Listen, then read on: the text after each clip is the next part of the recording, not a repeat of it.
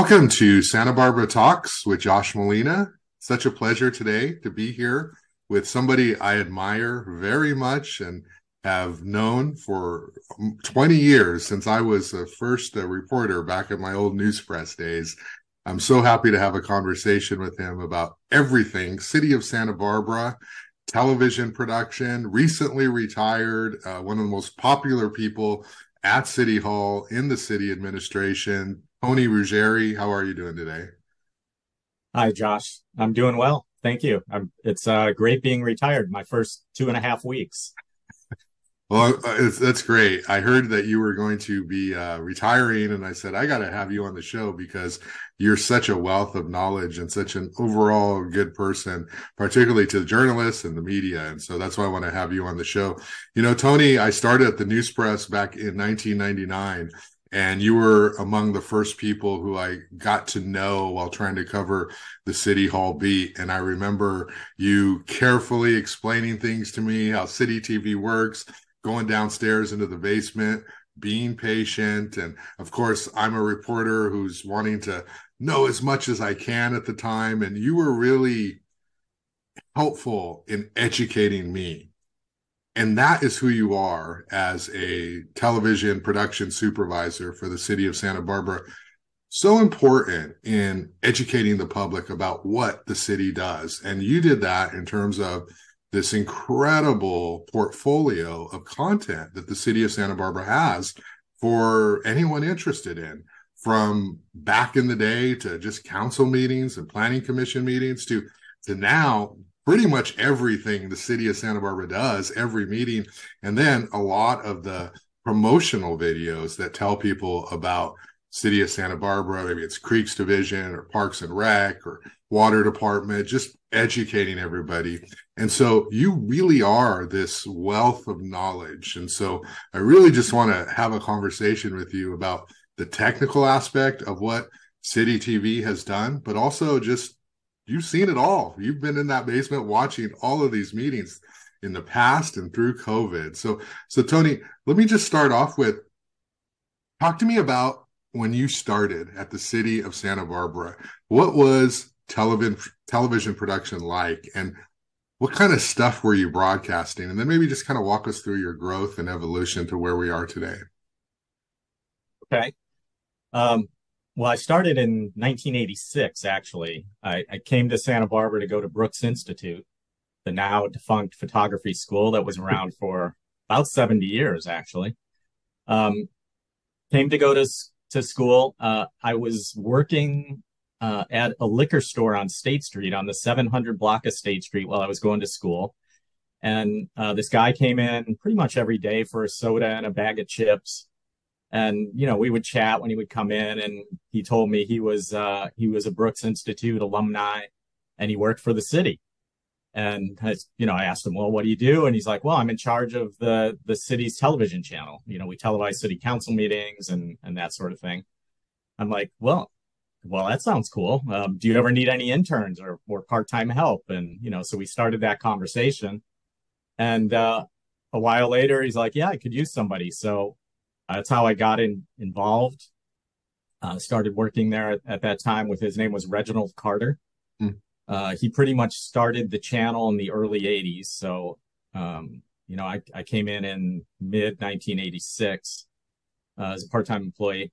And uh, at that time, we, we pretty much just did city council meetings, planning commission, and then the environmental review committee. I don't know if you re- remember the environmental review committee. No. um, they're they were uh, absorbed into the planning commission at some point. Their their function uh, reviewing environmental documents basically is what they did uh, was absorbed by the planning commission to, in a streamlining effort uh, that the city had back you know whenever that was in the early 90s probably.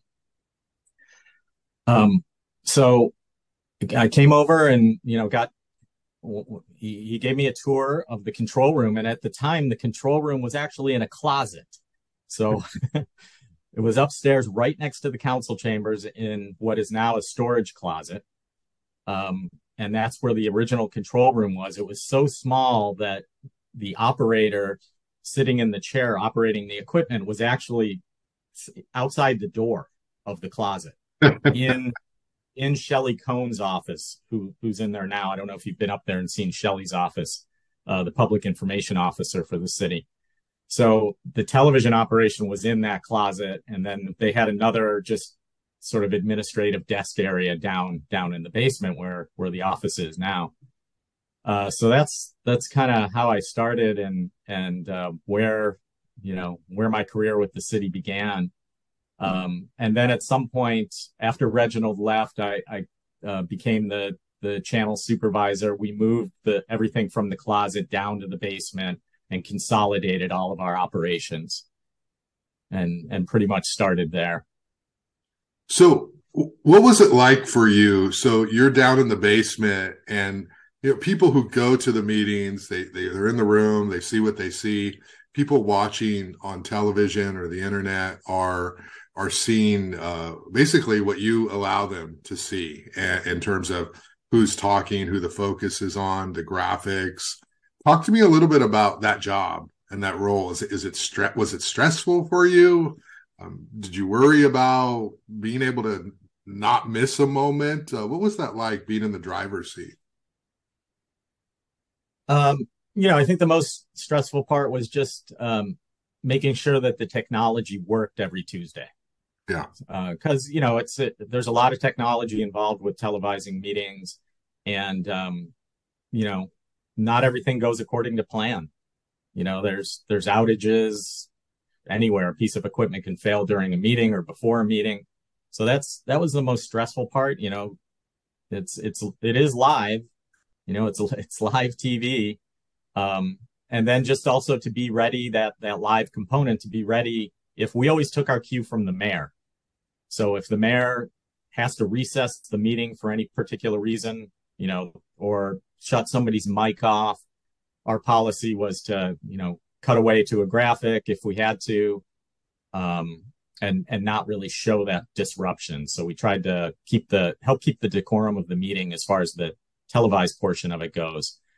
Um, but yeah, I mean, fortunately, uh, we the city did a, a good job of keeping all the equipment, you know, as up to date as we could and and in good pretty good working order so that stuff didn't really happen that often but um, but it certainly was always a, a concern that something was gonna gonna happen. And you know, we also had you know occasionally Cox would would have an issue, and you know hmm. they'd have something happening technically on their end, so we'd have to figure out is that us or is that them. So we were always in you know pretty good communication. We had a direct number to their engineering head end out at, at Fairview and had you know good communication with the Cox staff as well if we had to dig deep into something and figure out where the problem was. I've been in more than a few meetings where council members are talking, and all of a sudden the phone would ring, and uh, it would probably be you or somebody telling them, "Turn on your mic," kind of thing, and they would flip it on. so that was mostly in the Gebhard room. Yeah, yeah the, count, the council chambers is easier. Uh, the audio quality in the room is is better, and it's easier for them to tell when their mic is on. The right. Gebhard room is a different story. It's it's not as big of a room. You can't it's you can't turn the audio up in the room high enough for people to sort of hear that they're on to easily hear that you know their mic is on. So that's where the we always that was our our trick in the Gebhard room. Somebody's mic wasn't on, we'd call over, hang up after one ring, and that was their their Pavlovian uh, cue to to turn their mic on. wow, that's that's amazing. Uh, so let's talk about that your growth and evolution from three meetings to today. I mean, I, I've I emailed you like Tony, I sixteen. I, yeah, like I can't find this, uh, you know, ordinance committee meeting, and you're like, it's there. Here it is. Here's the link. You guys do everything now. So, how did you go from that to to where you're at now? From a just a, a creative perspective, from a technical perspective, was that how long did that take? And just walk us through how you were able to to become i mean if you're a city geek like me like it's entertaining you can just watch these meetings all the time and it's so cool how did you get there well it's interesting because uh, people you know we city tv the, the city televised it was about 450 meetings a year um, and but uh, you know, in in my I have colleagues in other cities that actually do more than that. The city of San Francisco does somewhere around 2000 wow every year. Total total number of meetings and I don't know, they have 40 or 50 different boards and commissions that they televise. You know, there were some others. Glendale had a whole bunch. Um, so we're, you know, we're up there. We do quite a bit, but it, I think it's really driven by the the council and the city administrators' desire for transparency. Um, you know, to to show the community the decision making process you know as easily as we could on tv it's either live or on demand now. You can go back and watch it anytime. And um, you know we just chose all the boards and commissions that seemed to have a lot of um, public interest. You know it was incremental too we started off with three and then around uh, the late 90s we you know we jumped up to maybe 10 and then COVID, we added some more during COVID. And so it's kind of been incremental over time. Uh, and we only have, we have two meeting rooms that are wired for it. So that's, that's kind of the, the, the hard part is to get them scheduled.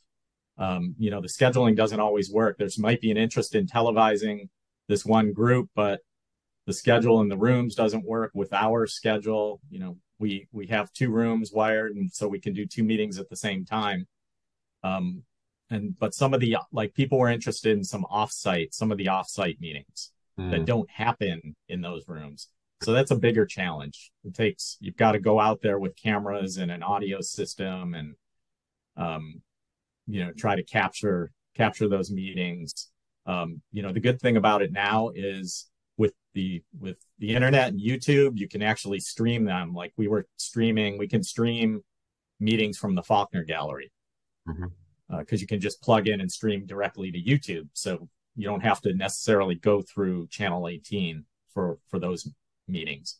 We right. can, and then we re, re, we'd record them and bring them back to Channel 18 and play them back at you know various times and upload them online. So.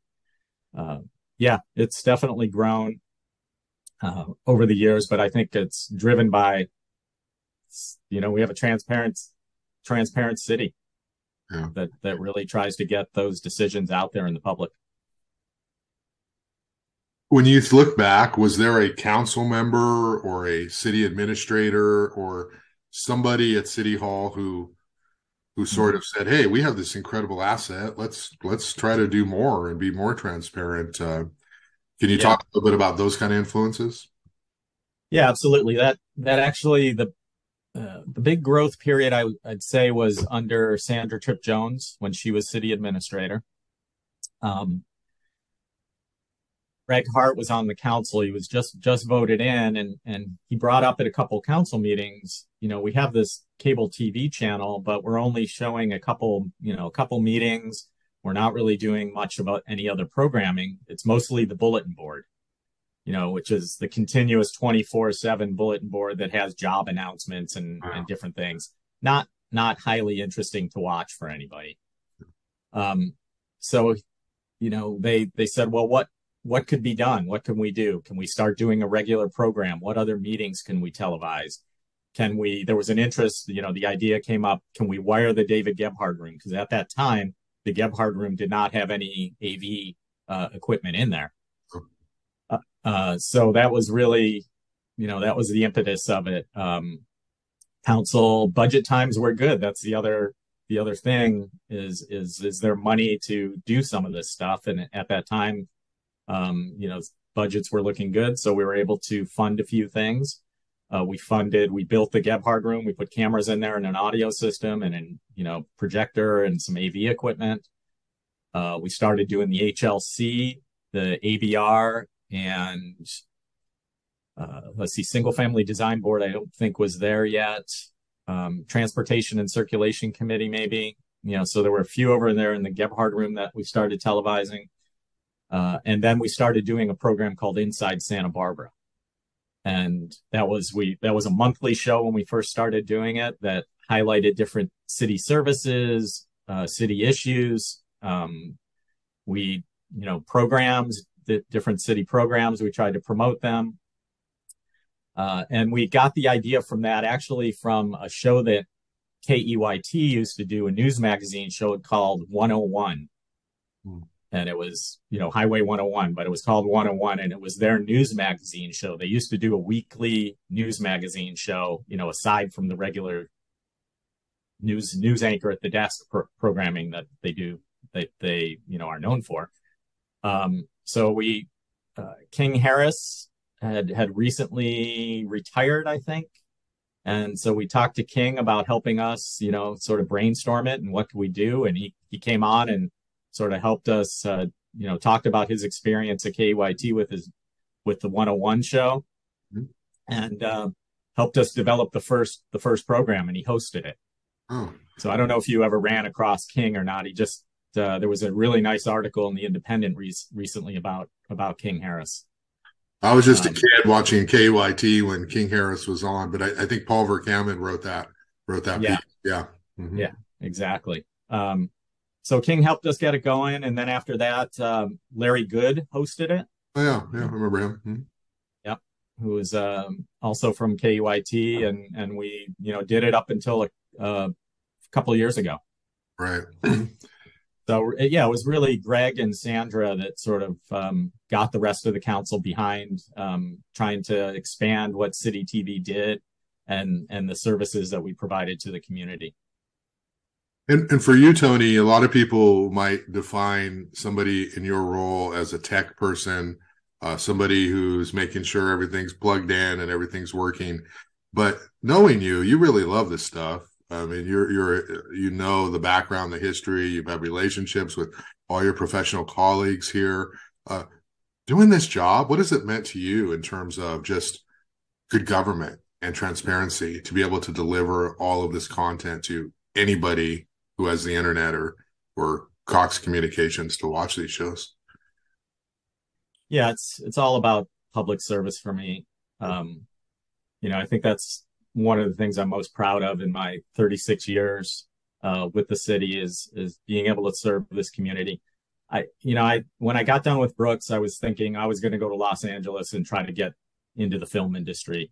And just being here for the three years I went to school, I I realized how much I loved it here, and you know, just um, the people were great, and so that that kept me here. And i think that drove you know once i got and started working for the city you know i realized how how many city employees really cared about the community. And i just hadn't really thought about pub, the public sector as a career um, prior to that.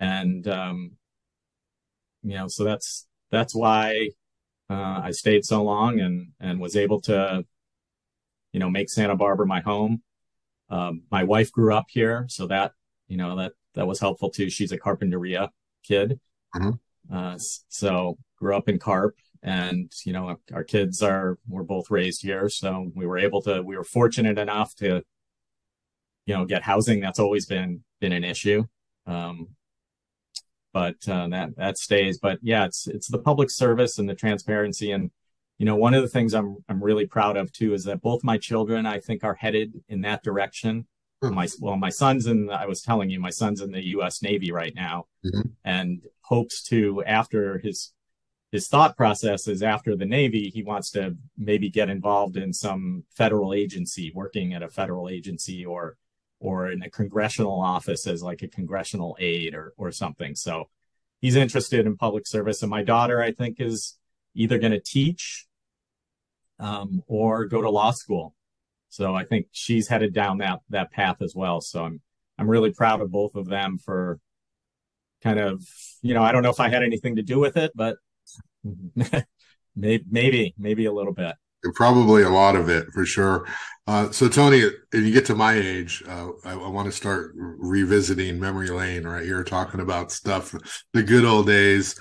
Um, I still cover City uh-huh um, still there and reporting on what they're doing. Uh, but I want to kind of go back a little bit and drop a few names from back when I was first covering it and when you and I were first interacting more. When I was one of these reporters actually went to City Hall every day and tried to, you know, stir up trouble. You know, now you've actually made my job easier, Tony, because I don't have to go. I can just watch. I can watch the ABR, I can watch the HLC, I can watch ordinance, finance, city council, um, so hopefully my supervisors don't don't hear that. You know, I can just watch from afar. Uh, but you, right. that's how good you are. You know, even the journalists, you know, rely on you for that. But let me go through a few names back in the heyday of individuals. And uh, you're retired now, Tony, so you can you can talk, right? You can say whatever you want. But you mentioned Gregg Hart. Uh, you know, Hart is sort of an icon uh, of you know every board he sits on. He's so he's so smart and he can figure things out and explain them and unravel them just like that. And he's kind of in his own little tier here locally.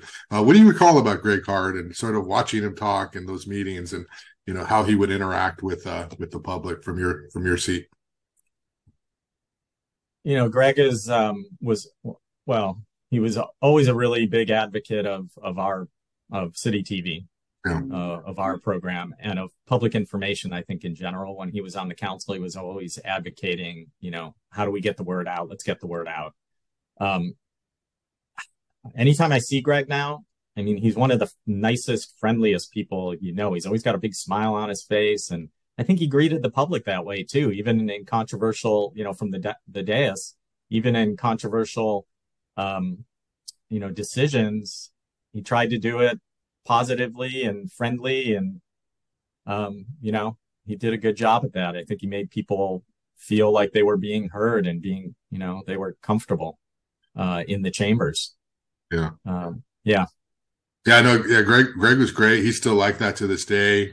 Exactly. Shake looks you in the eye, shows interest in you. I mean, he is a politician, but he also um, is a local kid, and he also, I think, shares those like authenticity, sincere values. The only time Gregg Hart was ever mad at me was when um, I wrote a story. It was, it was back when Iya Falcone was on the council, and you know, Gregg had been kind of a powerhouse during his first run, and uh-huh. uh, Iya was ascending and really asserting herself and becoming a, a political star in her own right. And she um, she kind of outmaneuvered him on some issue. I forget what it was, but she kind of disagreed with him and took the issue and steered the whole vote the other way.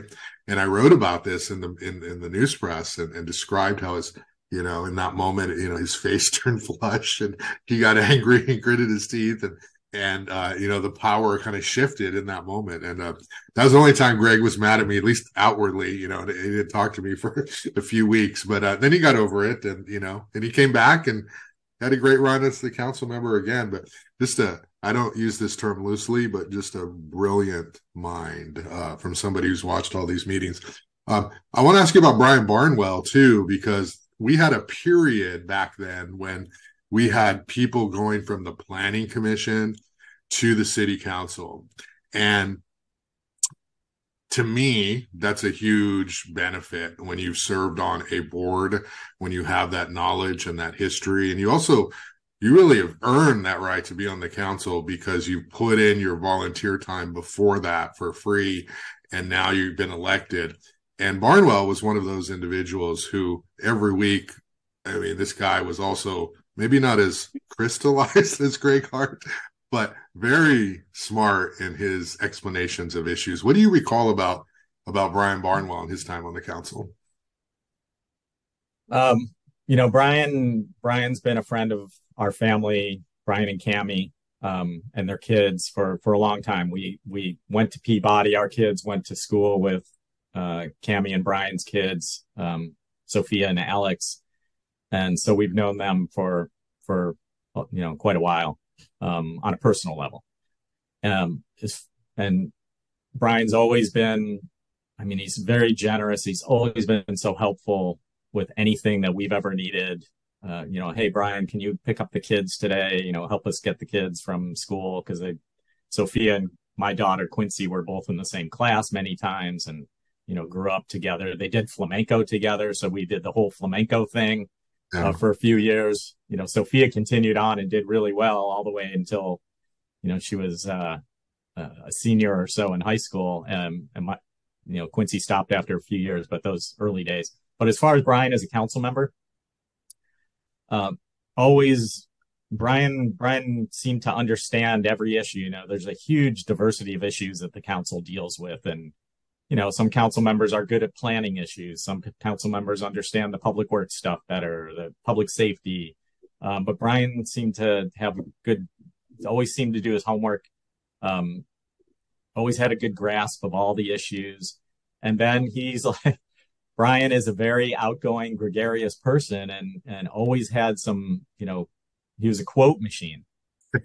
yeah. At, at that time when uh, I was telling you before, when Brian and Bendy White were on the council, they would just have, you know, some some great quotes on, you know, just different sayings that they would they would come up with during the meeting. Uh, in fact, I had an intern at one time that was that was working meetings, helping run the meetings, and and she was so fascinated by the discussion that the council was having, she started a little quote book. And I wish we still had it, but uh, you know, we had that going for a little while with with people's just interesting or funny comments, and and Brian was always you know good with with those types of things.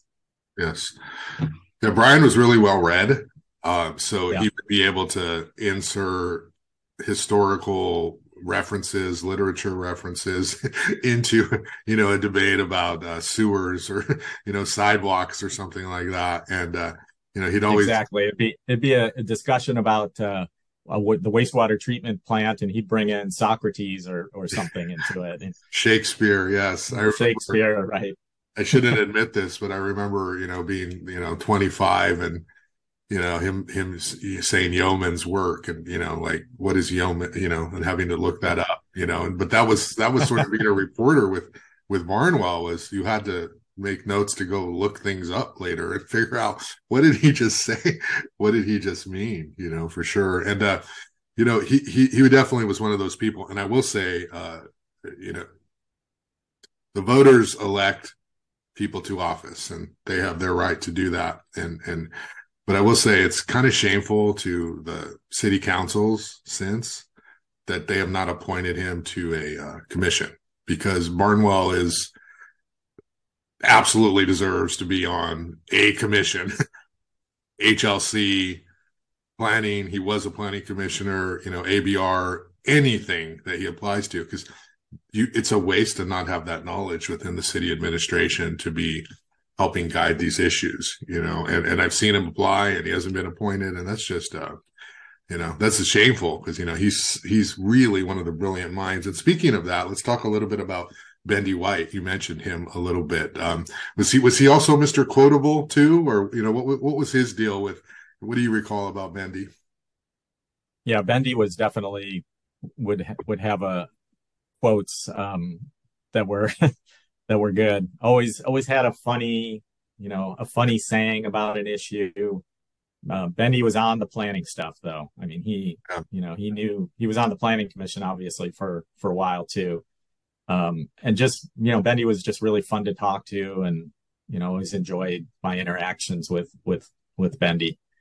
Um, but yeah, he was, um, yeah, he was, he was part of that, him and Brian together um, made for some pretty interesting conversations at council.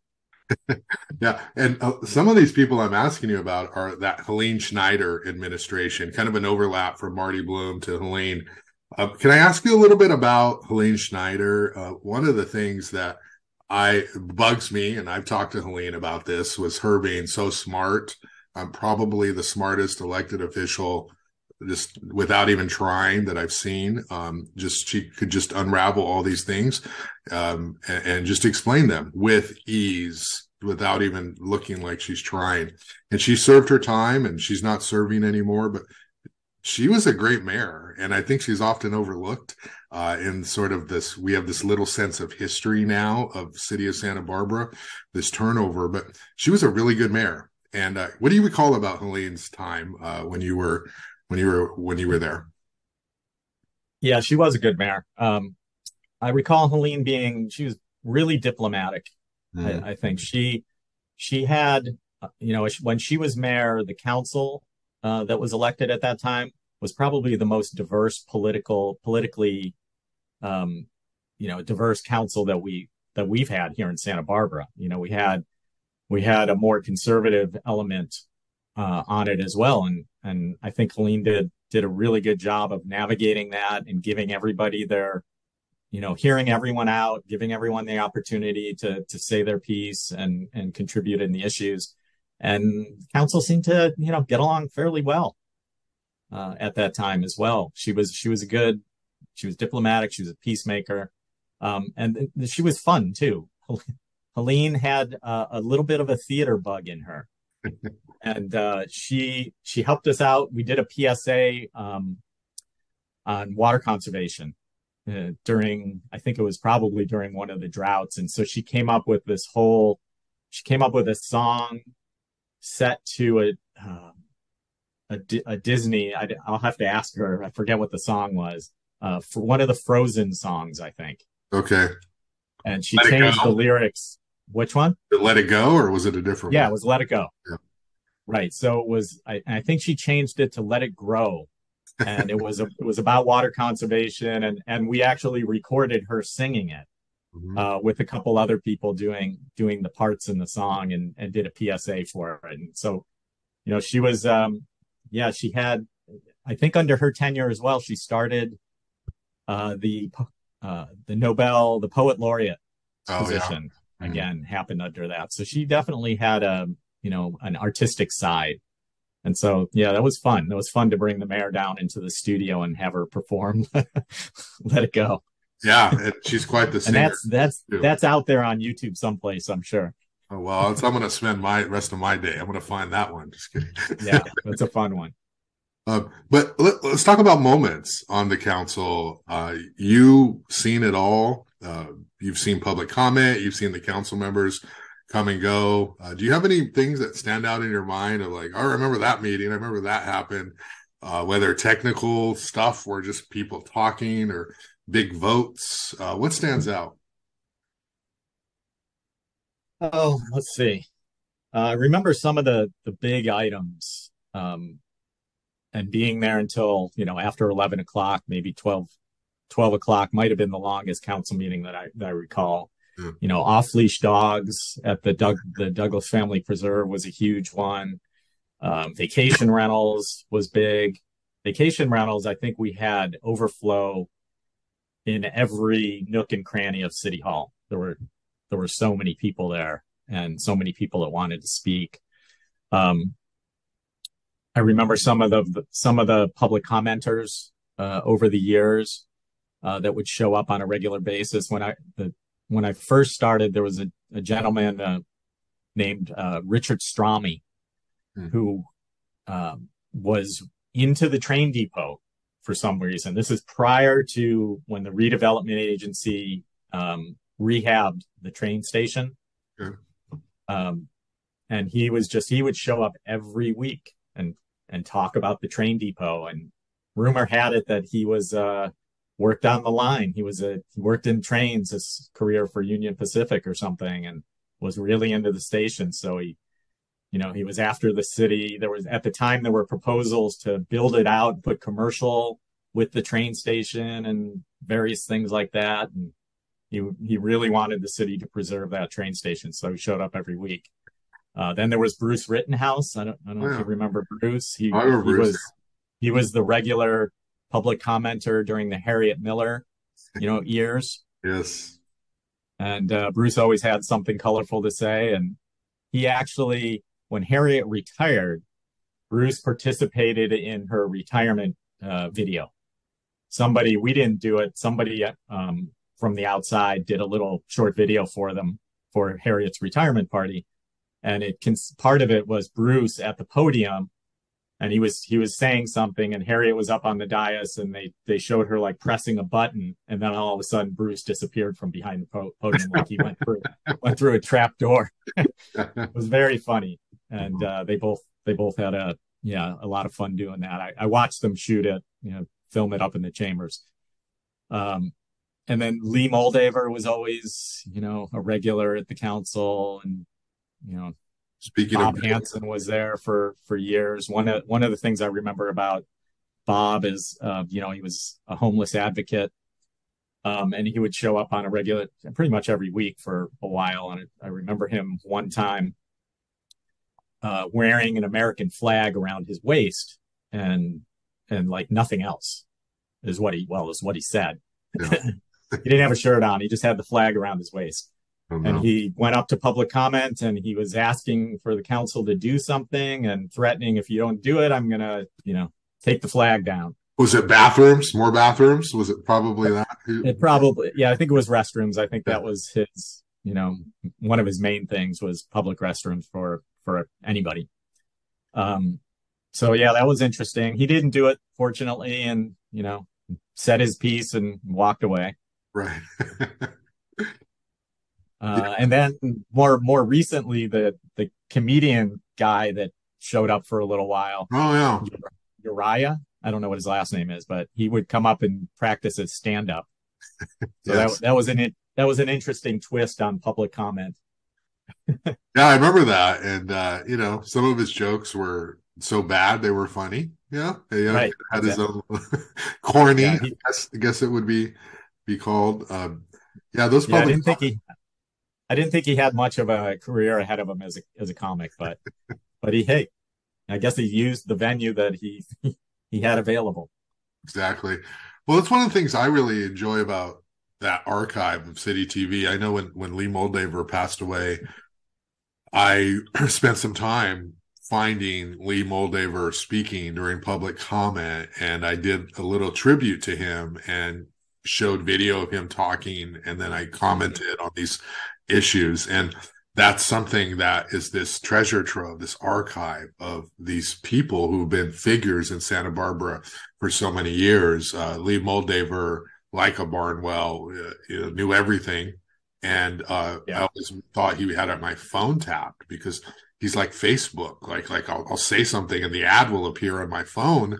That was like Lee. I'll say something to somebody and he'll call me up and talk to me about it. And you know, it's just like wow, you know. And so those those characters, um, you know, we don't have those same characters these days. It feels like we don't have the same sort of consistent personalities coming and and talking about these issues.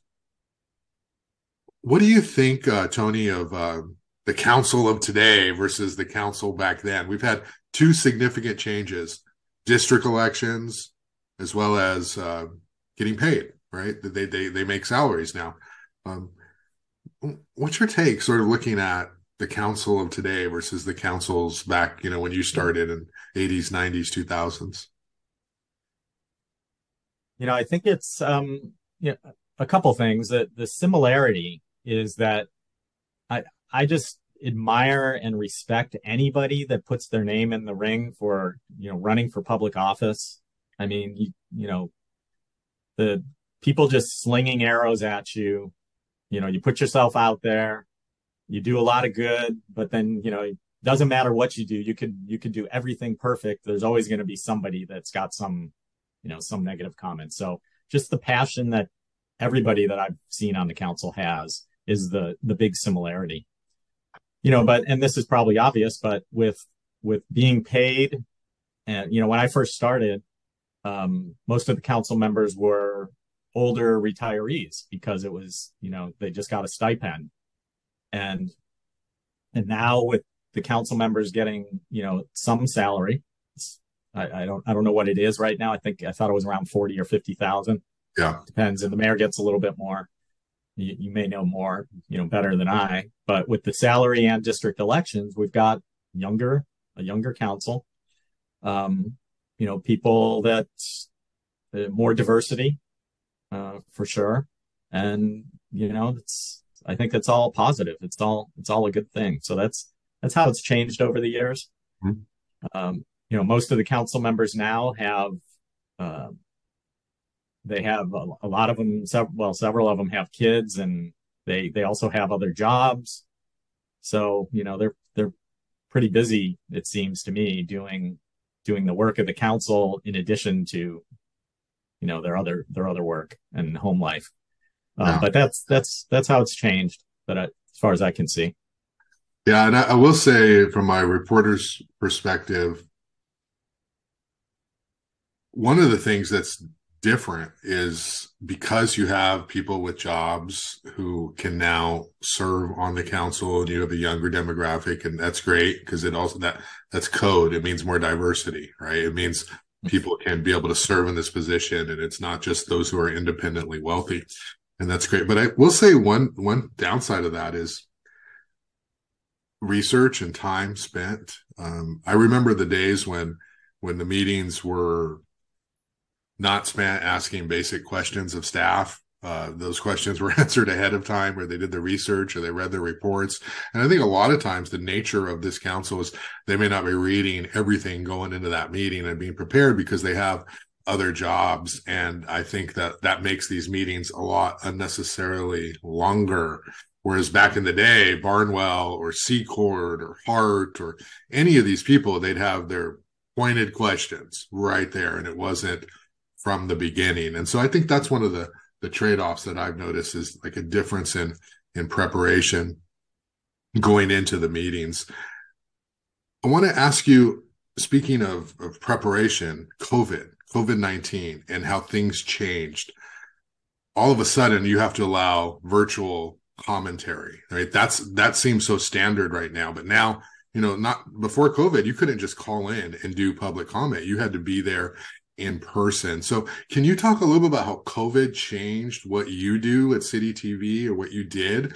How did you adjust to that? Was that was that hard? Was that difficult? You know, Brown Act considerations, all that stuff. Yeah, it was quite. It was uh, a big change for us.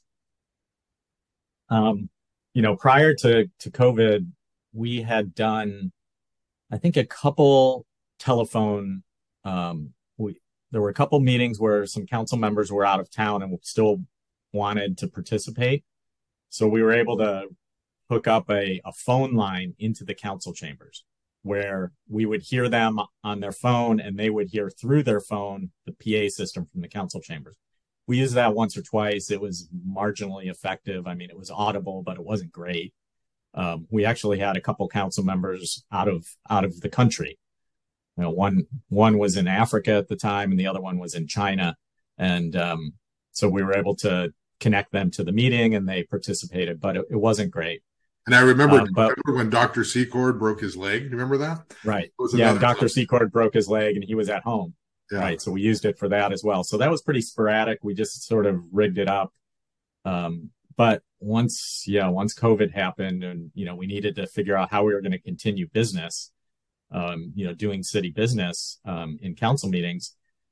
I think we took two or three months, couple three months off, maybe, um, and and you know, got everything set. There was the the legal side of it. They were figuring out the Brown Act and how it would work. We were trying to work on the technical side. So we started off just doing uh, virtual, and you know, that was, we had to hook in computers into our system and run audio to them and get audio from it and then uh, feed it video from the chambers or from, from Zoom. And so, yeah, there was a lot of, we, we, we hired, uh, we have an engineer that's uh, on contract and he helped us figure it, figure it out. And every other city in California was doing the same thing. So they were really busy you know, trying to figure out how to do it and make it work technically. Uh, and then we started doing hybrid meetings, mm-hmm. you know, where we had people virtual and people in the room. So that was another, that was sort of the second step. So we had to figure out how to make that work technically uh, as well. Um, you know, it took, took some time and now it's here. I don't think it's, I think it's going to stay. You know, it's, it's just as far as public participation, it's, you know, it's great. People can they don't have to sit in the room for three or four hours waiting for their item to come up if it's a long agenda. Yeah. They can sit at home on their couch and kind of monitor it and then, you know, raise their hand in Zoom uh, when it's time to speak, when, you know, it's time for public comment for their item. And so from, you know, a public perspective, I'm, I'm sure it's great for, for people to do that. So, but yeah, it was it was definitely a challenge, and uh, fortunately, we weren't the only city going through it at the time. Everybody else was trying to figure it out, and and the the engineer uh, contractor that that the city has um, mostly does the same thing for for you know public agencies all over the state. So they kind of came up with their process and how they they wired it up and the equipment we needed, and you know we were able to have them help us implement it. And I think it's been I think it's been pretty reliable and pretty successful. Yeah.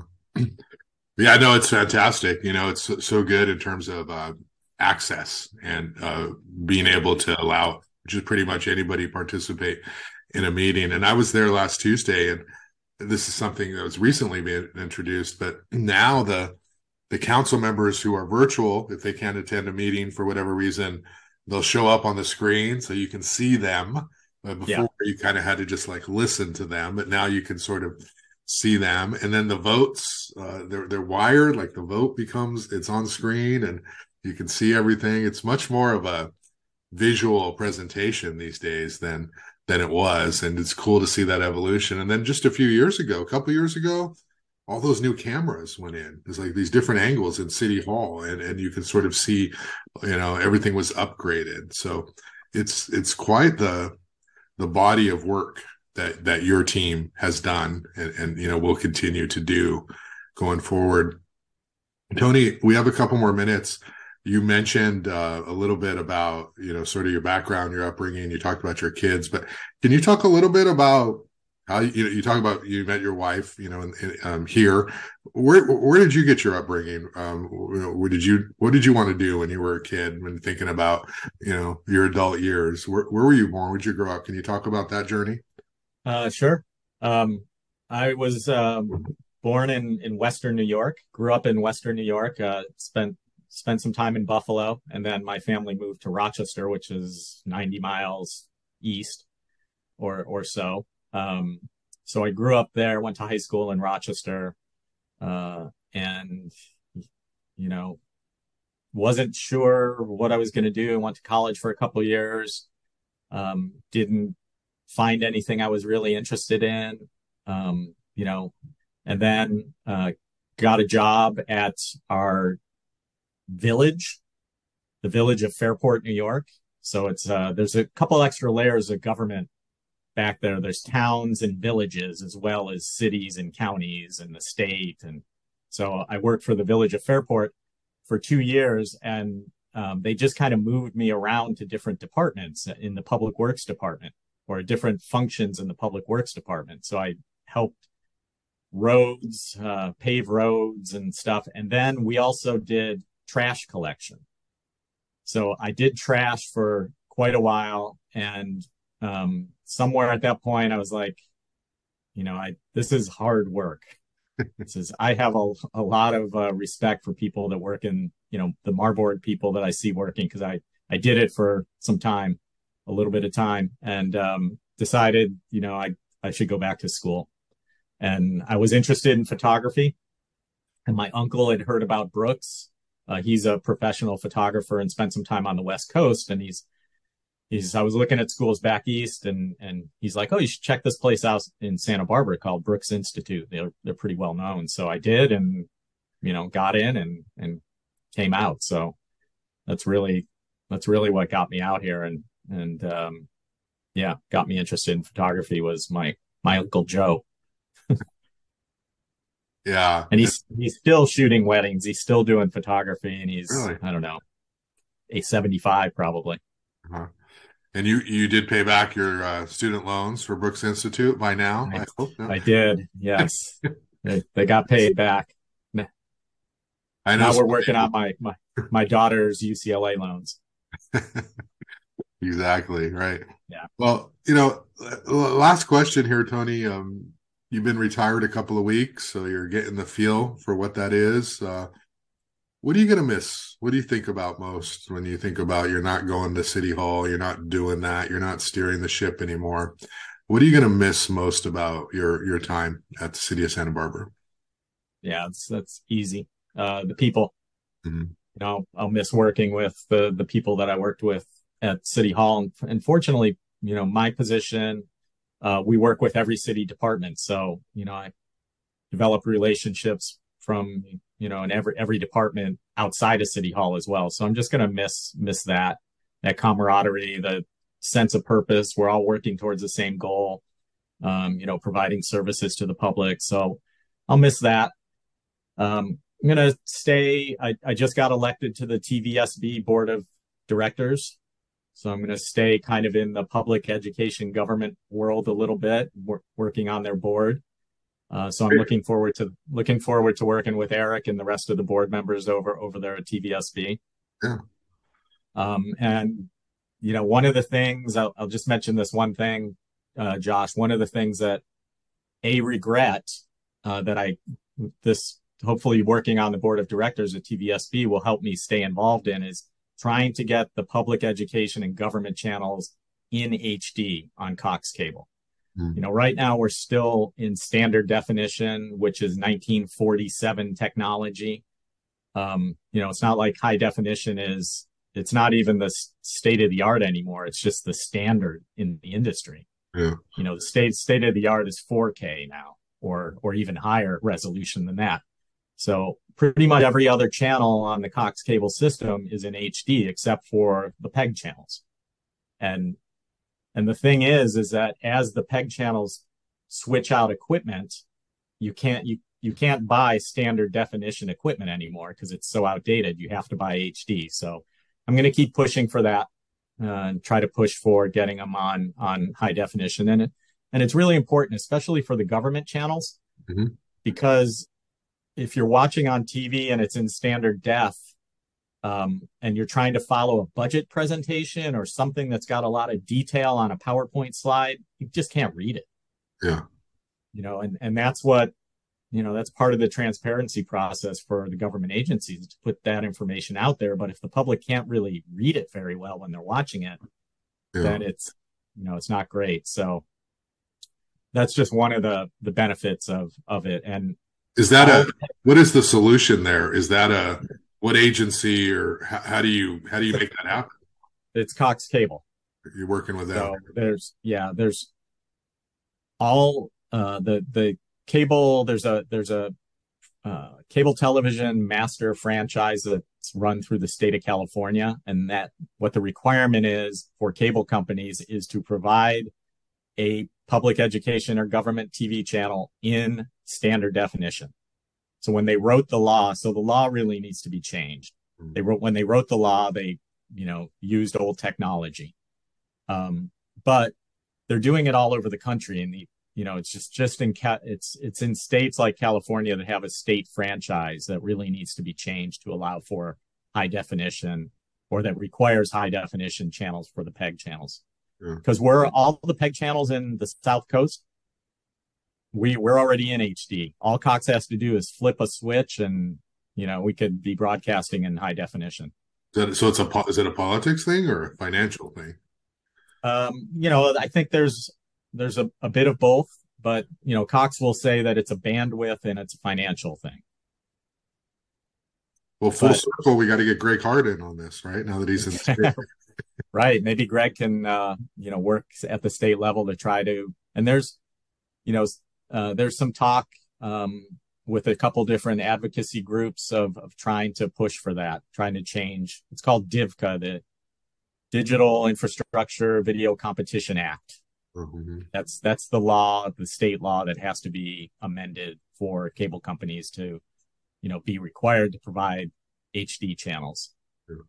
And it's it's going on all over the country. It's not like it's you know, it's it's easily done. It's literally a, a flick of the switch I think at the at the cable company's end. Okay. So I'll keep pushing for that and and hoping for it. Well, great, Tony. I uh, appreciate your time talking uh, about your your career and, and and city TV and you know everything you've been a part of. And uh, you're one of the most well liked, popular people whose name comes up in my interactions with with City Hall people. Uh, I should say not popular, but well respected and, you know that's all we can ask for. So uh, thanks thanks so much tony and uh, uh, uh, thanks for taking time and good luck to you and good luck to your kids as they're about to uh, well you know they're navigating the world. So thanks a lot. Right. Thanks josh. Appreciate it